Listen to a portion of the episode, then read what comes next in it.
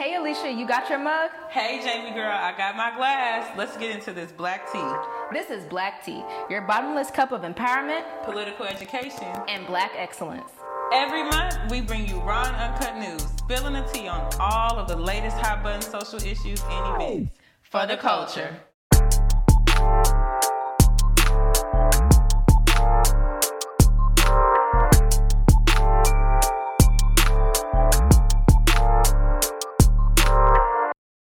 On today's episode of Black Tea, we are talking about the fact that this pandemic is still raging out here, but there's hope on the horizon based on the fact that there are two new vaccines coming out. There's a lot to talk about. So there are several vaccines right now, but there's two vaccines from pharmaceutical companies, Pfizer and Moderna, that seem to be on the fast track um, and seem to be doing well. Um, there's clinical trials undergoing right now, and it looks like um, those one of those vaccines will be the ones released to the public. Yeah, but on the other side, there are a lot of people that are really nervous about the vaccines. And that's not nothing new because a lot of people are nervous and hesitant to take vaccines anyway. But with this, it seems like there's a lot more questions. And Alicia, we know that you have a medical background and you have some experience, at least working in science and healthcare. So I think it'll be good for our listeners to hear from you um, how, what facts there are about some of these concerns that people have. And I know one of the big ones is the fact that this vaccine process was rushed. Usually it takes years for a vaccine to go through all the different clinical trial stages, and it's only been one year, and now we're already talking about these vaccines being out there in the world. So is this vaccine, has it been rushed, or is there any possibility that it hasn't been properly tested? So, first, let me say that I completely understand having a certain level of distrust with um, the government um, and with whatever bodies of health. We know that there have been several examples um, throughout history where, you know, in some ways, health has been built on the backs of people of color and it's been exploitive and it's been unethical. But that is not true for every scientific process. Um, but I just want to know that I do understand and I definitely think we should hold people accountable to those ethical standards. But as far as a vaccine being rushed, so the vaccine has gone and is undergoing right now clinical trials. Um, these trials will include at, include at least thirty thousand subjects and could potentially go all the way up to sixty thousand um, subjects. Subjects being like the people who participate in the clinical trials. Um, as far as the clinical trials being um, look like they're being fast paced or being rushed, something that you have to understand is that research builds upon itself. So these clinical trials are building upon decades of research. Um, the technology that is being used to develop this vaccine has been in development for over 25 years. Um, the process's acceleration is not a result of like the process being rushed by like them skipping over steps, but it's actually a result of thousands of scientists making this virus their primary focus day and night in order to, you know, save lives and help our economy. So it is kind of accurate to say that it's being accelerated as in it's moving faster than usual but you have to say that keeping in mind that it's building up on research that has already been done and that it's not being done by like skipping processes but there are you know scientists that might typically be managing three and four projects of have other focuses because we're in a pandemic and it's really impacting the entire world. They're making this their primary focus which is helping to move things along faster Okay, okay, that makes sense because we know that like science is nothing new and a lot of the stuff has been studied before, so it's not like they're starting from scratch. I can understand that. But the other thing that I've heard that people talk about is like when you get a vaccine, you have to get the virus first in order to make the vaccine. And a lot of people think, okay, you're about to give me COVID so that I don't get COVID. That don't make sense. So, what's up with that? And is there a possibility that like, you know, this just may not work or that you know people think they're going to get covid from this So it is not possible for the vaccine to give you COVID nineteen. Um, that that's not possible. You're not going to get COVID nineteen from getting the vaccine. Um, I took some time to read through some of the you know the data and research that's been made available. Um, the FDA does have a summary, so I took some time to read through that, and it actually looks like the results of the trials conducted thus far show that protection from the disease begins about ten days after the first dosage, which means you could possibly possibly be susceptible to the disease during that 10 day period. But again, that's not saying that the vaccine itself gave you COVID. That's just saying that as soon as you get the vaccine, you're not automatically immune. Your body is still building up those antibodies, and that vaccine is still being processed in your system. So it is possible that if you're doing things that put you at risk or make you susceptible, that you have 10 days where you could still catch it. Um, yeah, and I mean, as far as you know, other concerns that people have about it, um, the concerns, there are some red flags, but it's not around if the COVID could give you. It's not around if the vaccine could give you COVID. It is just around concerns of like how long the immunity will last, um, the safety and effectiveness in kids, um, the safety and effectiveness for the vaccine in pregnant people, the safety and effectiveness for vaccines in immu- immunocompromised people. Um, but that is not specific to this, you know, that's not specific to COVID 19 vaccine. That is specific to any vaccine. When you do research in science, um, as a part of the ethical standards, you have to protect uh, populations that are vulnerable and that are most at risk. So when you're conducting research, you're going to um, not start by doing research on those that are most vulnerable because you don't have any data on it first. You don't know how it's impacted someone that might be on the healthier side or not as much at risk. So you don't want to jump in doing it with folks who are at risk and maybe not on the healthier side. So we're still learning, you know, they still have to study. In the trials they're doing right now, they're not doing it on pregnant people, they're not doing it on children, they're not doing it on immune, immunocompromised people. But at some point, they will when they get enough data, when they get enough research and it's safer to go that way and they can do so with some real evidence to support that it's okay, then they will. Okay, okay. So let's break that down a little bit. So, with the first part, what you're saying is that when you get a vaccine, your body has to be able to build resistance to it. And right. so it's not like you're going to get the vaccine and you're okay right. right. when you get it. Exactly. It takes some time, and that's why you get side effects and you might feel funny and stuff because that's your body working. Exactly. Processing that vaccine, getting that vaccine through your through your system. Okay. Okay, that one, yeah, that one makes sense. Um, and then with the trials, it's because you know they weren't able to put this in everybody. Right. They were just able to get a small sample of people to test it, but everybody's different. So that doesn't mean that what works with the people that were in the sample, they had every single type of person in there to test it. Exactly. So a part of um, what is ethical research is you want to do your research on what is a representative population because mm. it's impossible to think that you're going to be able to do it on every citizen in the United States. Yeah. That's not realistic. So as a scientist, you want to make sure, like, okay, if our population is 10% black, we want the sample of our participants mm. to be 10% mm. black. If our population includes um, 7% of people with diabetes, we want our sample to include 7% of people with diabetes. And so mm-hmm. this vaccination process, the trials that they're undergoing, the same thing can be said for that. They're not testing it on everybody because that's not possible. And also, everybody does not want, you need to be a consenting participant. Mm-hmm. Everybody does not want to be a part of these trials. Right. Um, but they are going to work to have it representative. But some of that representative at some part has to include vulnerable populations because that is a part of our vulnerable population, but you're not going to jump into that from the beginning when you're doing your research, when you're doing your science, to, to keep it ethical and to keep it fair, and so that you are protecting your participants and not putting them at unnecessary risk. Right, right. And, and that's why it's not perfect because they can't get everybody in that room in order to do that. Exactly. It's called a trial. It right. is called a clinical trial. Right. Um, and so let's get into what some of these side effects are because I think that's the part where people get even more concerned. And and I know if you in the Facebook world and the Twitter world, you're hearing all kinds of things. And, and we know everything that you see on social media isn't true, but you're hearing stories about, you know, people that have gotten sick or uh, they, they were tired. Some people had like different issues. And then all these people in the UK, they're saying somebody died from it and all this stuff. And so like let's parse through all the noise and actually talk about like what are the common side effects and like how can that be how, how can we know what's true from that yeah, so I've seen, you know, I've seen funny TikTok videos of like uh, uh, you after you take the vaccine and then it's somebody doing like a zombie walk on the floor, like, death yeah, drop, death like one eye open and one eye closed. Yep. And so yep.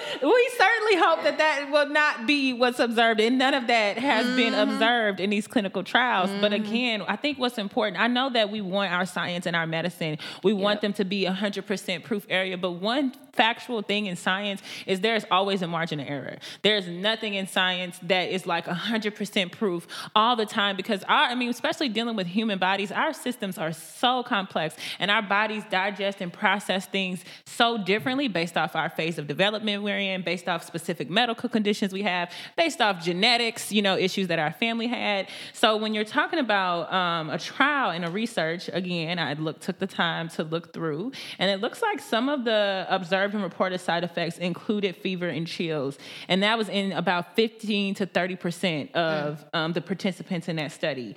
Um, another side effect that was observed was fatigue um, and aches at the injection sites, and that was about 50% of the folks participating. So it's like where you would receive the shot of the vaccine, mm-hmm. that site, that's called the injection site, the location yeah. where you get that. Um, but also, I mean, what's promising is that all of those symptoms were temporary. Um, yeah. The participants fully recovered um, afterwards, short, a short period of time after, and that's common for any vaccine. I mean, mm-hmm. if you mm-hmm. go to your doctor now and get a shot, you might notice that you're a little red or you're a little swollen where you got the vaccine at. You might be a little tired, you might be fatigued, um, but that that's not like alarming and that's not going to stop them from continuing to do research because that's just part of you're introducing something to your body. You're going to have some kind of response to it um, more times than not. Um, and then serious effects were not statistically significant or common. So when we say serious effects in science so no one died mm-hmm. so far from the th- thousands of people that have been observed and people are still being observed no one has has died no yeah. one has had has had anything that yeah. has proven to be you know fatal mm-hmm. um, and so um, trials are ongoing scientific processes, hence them being called trials. And so all participants will be followed closely in order for the duration of immunity and other potential side effects to be monitored. But so far, nothing uncommon has been observed or, or reported. Um, those, all of the symptoms that we talked about, if you go do your research on any type of like potential, look up a flu vaccine, uh, look up whatever vaccines, um, you will see like that those are just common side effects. Yep, yep, yep. I want to echo that. When I got my flu shot, my arm hurt. It was heavy. I didn't want to pick up nothing. And then I just laid down on the couch. I laid down on the couch. And we do that every year. Okay. So that doesn't, that sounds like just what comes with regular right. vaccines, the type of stuff you feel. So yeah, that makes sense. Um, and then the last thing is like we keep hearing this word about the vaccines that are being tested having something called mRNA. And I'm not actually, you know, I'm not in science. I'm not exactly sure what that is myself. Um, but that's why this is Black Tea and we're going to dig into it. So, what is this? Why is this different? Why are we having to talk about this as if this is something new? Um, which you kind of touched on earlier, as far as like how this was built differently than other typical vaccines. Okay, so as far as understanding what mRNA is, I think a quick uh, the fastest way I can think to explain it. So most people know that you know your DNA strand. You picture like a double helix shape form that like twists and turns. Mm. Can you mm. visualize that? No, but I believe you. Okay, so you know you see it like if you watch little science shows or whatever, they show two strands that look like twisted between each other. Okay, like a Twizzler, like two Twizzlers twirled together. A Twizzler, right? I got so that. picture two Twizzlers twirled together. Mm-hmm. So one of those strands is DNA, uh-huh. um, and then the other strand is mRNA. Um, and mRNA is just like a molecule that is complementary to the DNA strands on a gene. I think to know is that the mRNA vaccine is actually likely safer than others since there is no live virus included in it at all. And for people's big concern about like if it can alter your DNA, no, it cannot. It is impossible for RNA vaccines to alter your DNA, and every principle of biology fully supports that as being factual. So basically, if you see on Facebook that it's going to change your DNA and turn you into a zombie, it's not about to do that. Exactly. Okay, good, good. Glad we got that cleared out. Um, so this is this is why it's so important to have you know experts from different fields because I feel like it's really good for us to be able to talk about this kind of information candidly and like have like someone who's like really experienced with it like break it down for people but also host the show right so it's great um and so the other thing i want to make sure people know is that it's possible if you are really, really concerned, no one's going to make you take this vaccine. Exactly. Um, so that is something that we see um, people joking about, and I do understand the distrust. But any healthcare professional um, that you work with is not there to force it. You can always always decline a vaccine. You don't need any explanations, you don't need any specific medical conditions or legal justifications at all. You can simply decline. Um, it is not a healthcare professional's job to force you to take a vaccine. It's their job to educate you and answer your questions so that you can know what the risk and benefits are and make an informed decision for yourself. But I am using the word decision. So it is your choice to get the vaccine or not. Right. But remember, with this particular vaccine, this is a really dangerous virus. And when you are not protected, you are not only putting your own health at risk of getting the vaccine, but anyone else around you that is not inoculated as well can also get the virus. And that doesn't get us back to all of the things that we miss from society before this. So that's why this vaccine is so important to get enough people to take it so that stuff can go back to normal. For sure, for sure. I, I definitely I agree with that. Um, I, I think that it just respond like me personally being someone who may have to work around vulnerable populations and people at risk, or even if I'm just going to meet my grandparents, I would rather know that I'm not putting them at risk. Mm-hmm. You know, I think that's just I don't want to put the lady who's immunocompromised in the grocery store with a newborn baby. I don't want to be putting her at risk. I would rather, right. you know, follow these trials, make sure they're being conducted, ask the questions that I have, ask my doctor or my nurse, and get the information I don't have so I can feel comfortable. But then I think ultimately make that, for me, make the responsible decision where I know I'm not going to be putting people at risk. But it is a choice that we all get to make for ourselves. This episode of Black Tea is brought to you by the Divided City Initiative. The Divided City is a joint project of the Center for the Humanities and the Sam Fox School, College of Architecture and Urban Design at Washington University, right here in St. Louis. The Divided City is funded by the Andrew W. Mellon Foundation. And welcome to Hot Tea. Okay.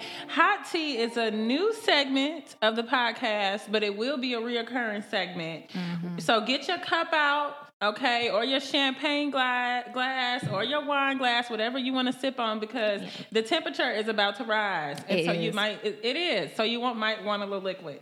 So y'all know part of our goal on Black Tea is to raise political consciousness, um, political, social, and cultural consciousness. But this part focuses on political consciousness.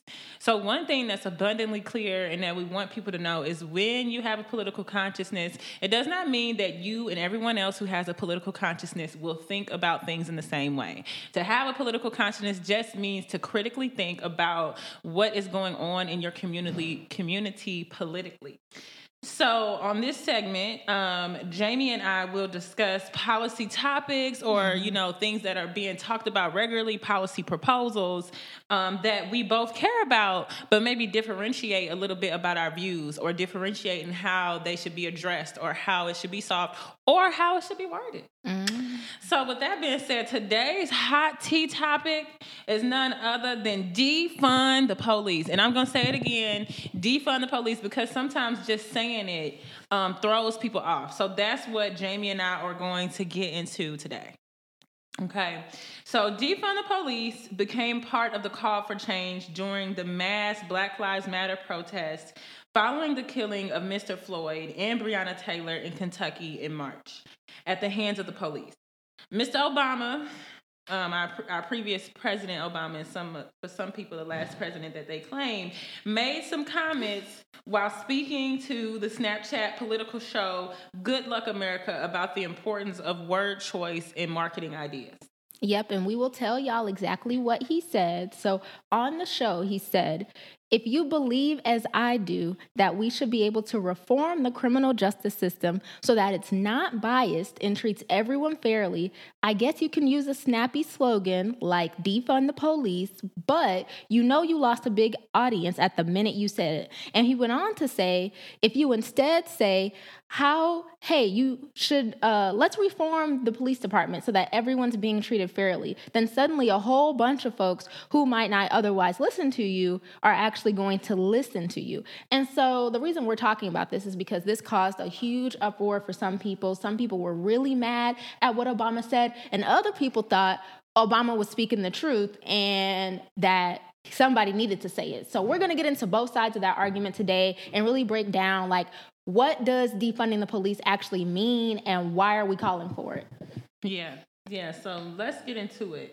Um so, a part of what defund the police, one of the big focuses, obviously, we're using the word defund. Mm-hmm. So, part of what defund the police is saying is let's reappropriate some of the fund, let's reappropriate the funds that were given to police and put them towards other other issues in our mm-hmm. community. So, um, you might say you know, basically you're saying, okay, in a, in a state where we give 300 million to police, let's defund them and maybe give them 240 million, mm-hmm. and then mm-hmm. let's put 60 million towards other solutions because a lot of people look at police as a solution to issues in the community like crime, mm-hmm. but a lot of people who are calling for defund the police are kind of saying that from analysis of saying um, that police is not a solution for crime, that there are other things that do cost money as well that need to be invested into in order to build safer communities and address some of the problems our communities are facing.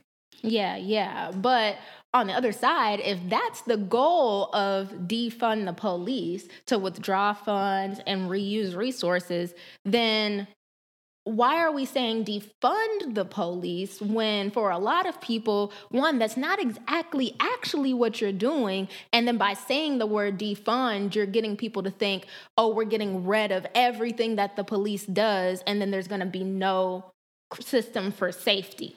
Right so i think that um and this is a view to me that you know, when I first heard the defund police, I guess I kind of jumped to just automatically understood what was being said. Mm-hmm. So I think, like, you know, um, I think Jamie and I earlier we were talking, and she actually pulled up the definition of defund. Yeah. and the definition, yes, and the definition of defund, you know, typically if you defund something, you go from if you say defund Skittles and Skittles has five hundred dollars of funding, that means you're going from five hundred dollars to zero dollars. Defund. Right. By definition. Right. But there mm-hmm. are, you know, there's other definitions where you just define it as to withdraw funds. So not saying to completely defund it, to take away all funding, but to completely defund it. Um, I think defund the police eh, as a name for a campaign. I mean, I get the idea of what Obama's saying, maybe what you're saying, Jamie, of like, you know, um, it is it sounds very bold to people and i guess people are thinking that you're going to just take all the money away from police. Mm-hmm. but i know that i know and a lot of the people i know who are doing work around defunding police departments if you think that america is not going to have police officers overnight like we just going to go from having them to not having them or any of the services that they they do or they offer or they support that's not realistic. And i think people who are saying defund the police understand that that's not realistic. I think defund maybe be using because one, we're talking about it. Mm-hmm. It's caught your attention, you know, mm-hmm. and that's part of what you want to do with these campaigns is you want it to get engagement. You want people to give their opinions about it. You want people to start sticking on it. But people are defund the police, saying defund the police and saying abolish the police are two different things. So I think mm-hmm. when we're saying defund the police, people are hearing abolish. Abolish is what you're saying, where you're saying get rid of the police, mm-hmm. zero dollars and zero cents going into them. We're not hiring. When people are saying defund, they're not trying to say abolish. They're just saying reappropriate the funds. And some of the funds. They're not saying to take away all of the funding. Right. But I guess the first part of that is, and I think why a lot of people on both ends of the spectrum, right? You have some people that are like, no, don't touch any of the police budget. They need that. In fact, give people more money. And so when they hear defund the police, they get angry. But then you hear other people who are like, yeah, we need to get rid of all the police in general, no more police because of all the things police are doing in people's communities, right? That's the first reason we're having this conversation because mm-hmm. of what mm-hmm. police are doing. And so those people are also like, yeah, defund the police, take away the money from the police by mm-hmm. definition definition of what it means. And so that's first the issue with this being a call to action by our political leaders, because political leaders have a responsibility to tell people the truth, right? Like tell people exactly what they're about to do. Mm-hmm. And if you have a a, a, mantra, or as Ilhan Omar called it, like this is a policy action. This is not a slogan. This is a policy action. If you're saying this is a policy action, uh, she's the representative from Minneapolis. Um, okay, Ilhan. to tell our viewers. Yeah, Ilhan Omar, by the way, who okay. I respect a lot. But she's saying this is a policy action. And so if this is a policy action, people are going to take you at your word because you're a leader, mm-hmm. right? And so they're going to think you're saying the truth. And so somebody's to wake up, like, let's say the action gets done. Let's say we actually pass this legislation. Someone's to wake up somewhere in the country and see a police officer outside their house and wonder, why the police still here? I thought we defunded them. I thought they was defunded, but they still sitting outside my house. And then they're gonna be mad at you. Yeah. Okay. So I can understand that. So, yeah. but that's not I mean, it's kind of like when people take a word and I guess they're they're putting a new spin on it. Like mm-hmm. I don't mm-hmm. think the people, and I'm a part of the conglomerate that supports defunding the police, but I'm not saying to take away all of their money. Even if I was saying that, I would just know that that's not realistic. Mm-hmm. Um, so what is being said is just to give those funds to other areas. So uh, certainly, if you hear defund the police, do not think that if you if, wherever you sit, whether you support it or you're against it or you're not sure what it means, so you don't know what to call it, it is not calling for eliminating the police or mm-hmm. eliminating police budgets altogether. Yeah. It is just saying like and in places like St. Louis, our 2021 budget for the Metropolitan Police Department is $208 million. Um, mm-hmm. Um, that's the fiscal budget for next year. If you compare that to the Department of Human Services, which funds programs for homeless people, funds programs for youth and families in need and veterans, they have a little bit over $30 million. So mm-hmm. in a place like St. Louis, when I'm saying defund the police, I'm saying, you know what? The fact that we're giving $208 million to mm-hmm. the police and just a little bit over $30 million to the entire human services department, mm-hmm. I don't like that. I think yeah. that if we want to solve the problems in our community, we can't just invest in the people that monitor them and the people that keep security and surveillance. If you want to give people safety, give people resources, give them access to housing, job yep. preparation, education, fund those other things. Um, because a lot of times, you know, people look at police, you know, especially if we talk about the areas like the north side of St. Louis where, you know, areas where there's higher concentrations of crime, we already know that increasing the amount of police does not decrease crime in those areas. So mm-hmm. it's just saying that police is not the solution to crime. The solution to crime would be giving people resources, um, would be decreasing poverty, and some of those things that require it, like in St. Louis, if you work and you're like, okay, so the police is getting 208 million, but all of the human services only has a little bit over 30 million. So if you can't access mental health resources, if you can't access health care, if you're homeless, if you're a veteran, all these different people are coming to this one pot that is not even a fourth of the pot that we're given to police officers, maybe we need to reconsider how we're dealing with crime and how we're dealing with security and how we're dealing with the people, the problems that our society faces. And maybe the way that we do that is by not just expecting the police to be the one all be all solution to these issues, but actually investing that money into people. Right. And I think that's for part you and Alicia, or you know that we both agree on with that issue. But I think for me, the reason why defund the police um, is, is sort of a narrowing call to action because one, when we reallocate this money from these departments, that's only step one of the issue. At the end of the day, we can reduce money and, like you said, reduce the number of officers, but that doesn't take the officers that are problematic off the street. Mm-hmm. Defunding the police doesn't do that. We're not changing the structure of the police department. We're just changing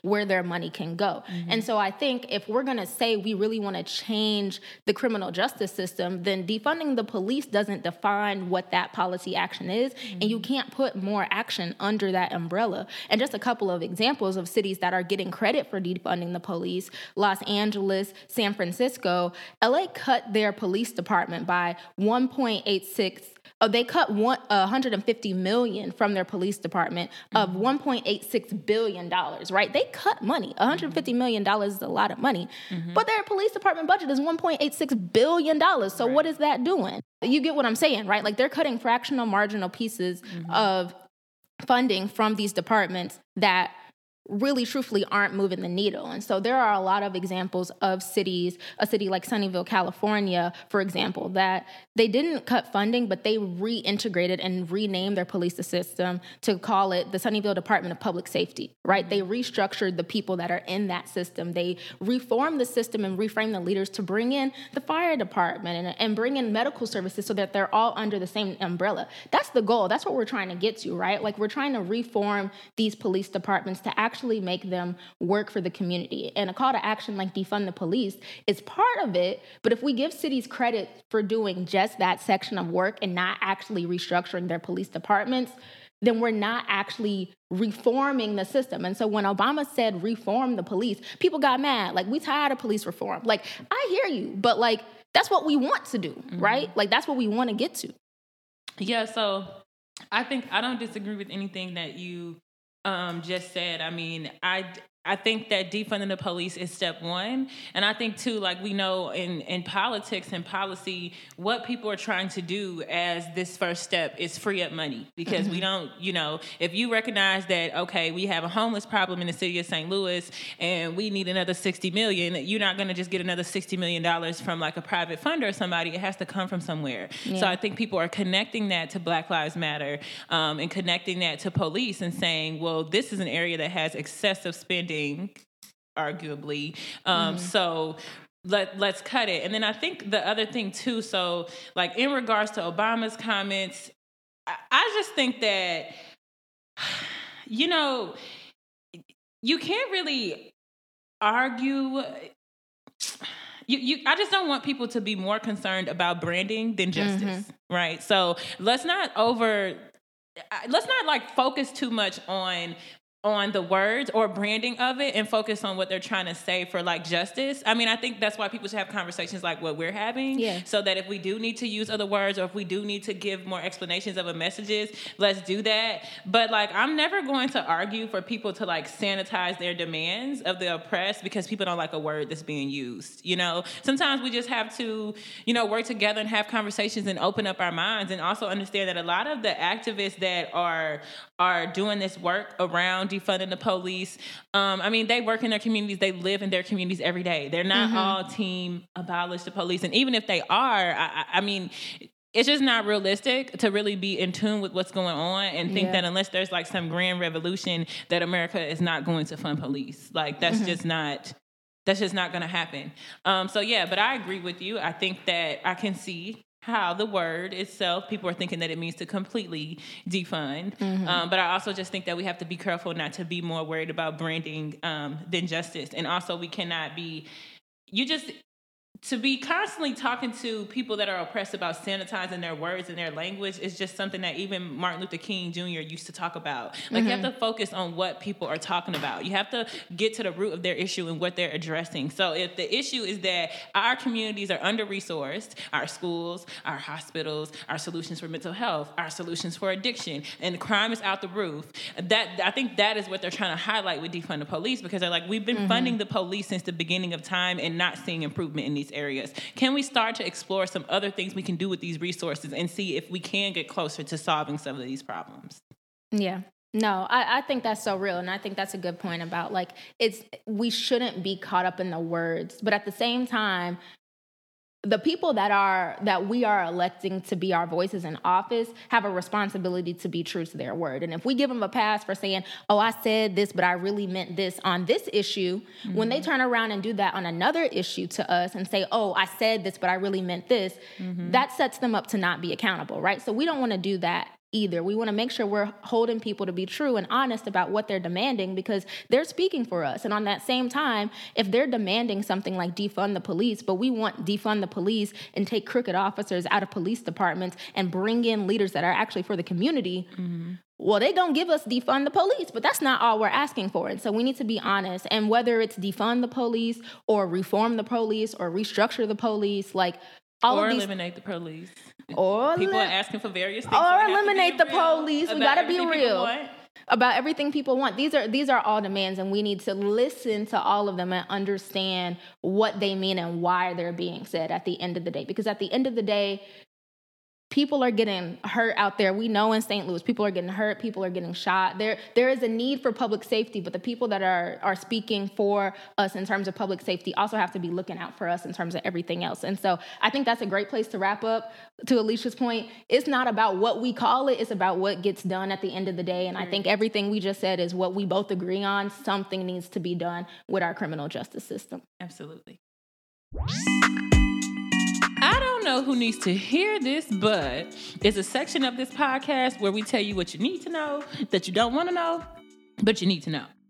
So I don't know who needs to hear this, but the best gift you can give this holiday season is practicing safety, not just for your own self, but for everyone else. So just wash your hands, use hand sanitizer. If you're making holiday dinner, make sure everything's all cleaned up extra nice just to protect ourselves from this COVID 19 out here. And in all seriousness, y'all, like as a person who themselves is immunocompromised, being safe really isn't just about you. When you go out here and you're doing your grocery shopping, there are those of us that, you know, are really, really, um, can be really, really even more so impacted by this virus. So we really need y'all to be safe out here this holiday season.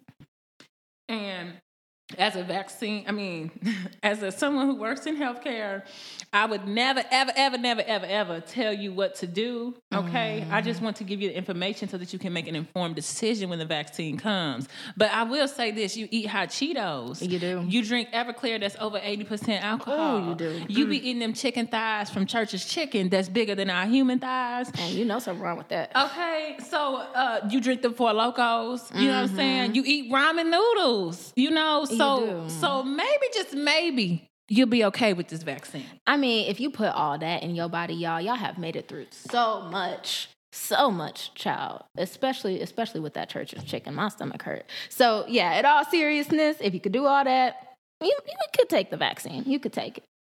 And I don't know who needs to hear this, but the filing for elections in St. Louis closes. The deadline is January 4th, 2021. Um, that's the deadline to file for elections that are coming up in 2021 in our city. And I'm sure that all across the country, there are different dates going on for those elections. And something that we always want to talk about on Black Tea is not just like federal elections, but also local elections. So keep that date in mind.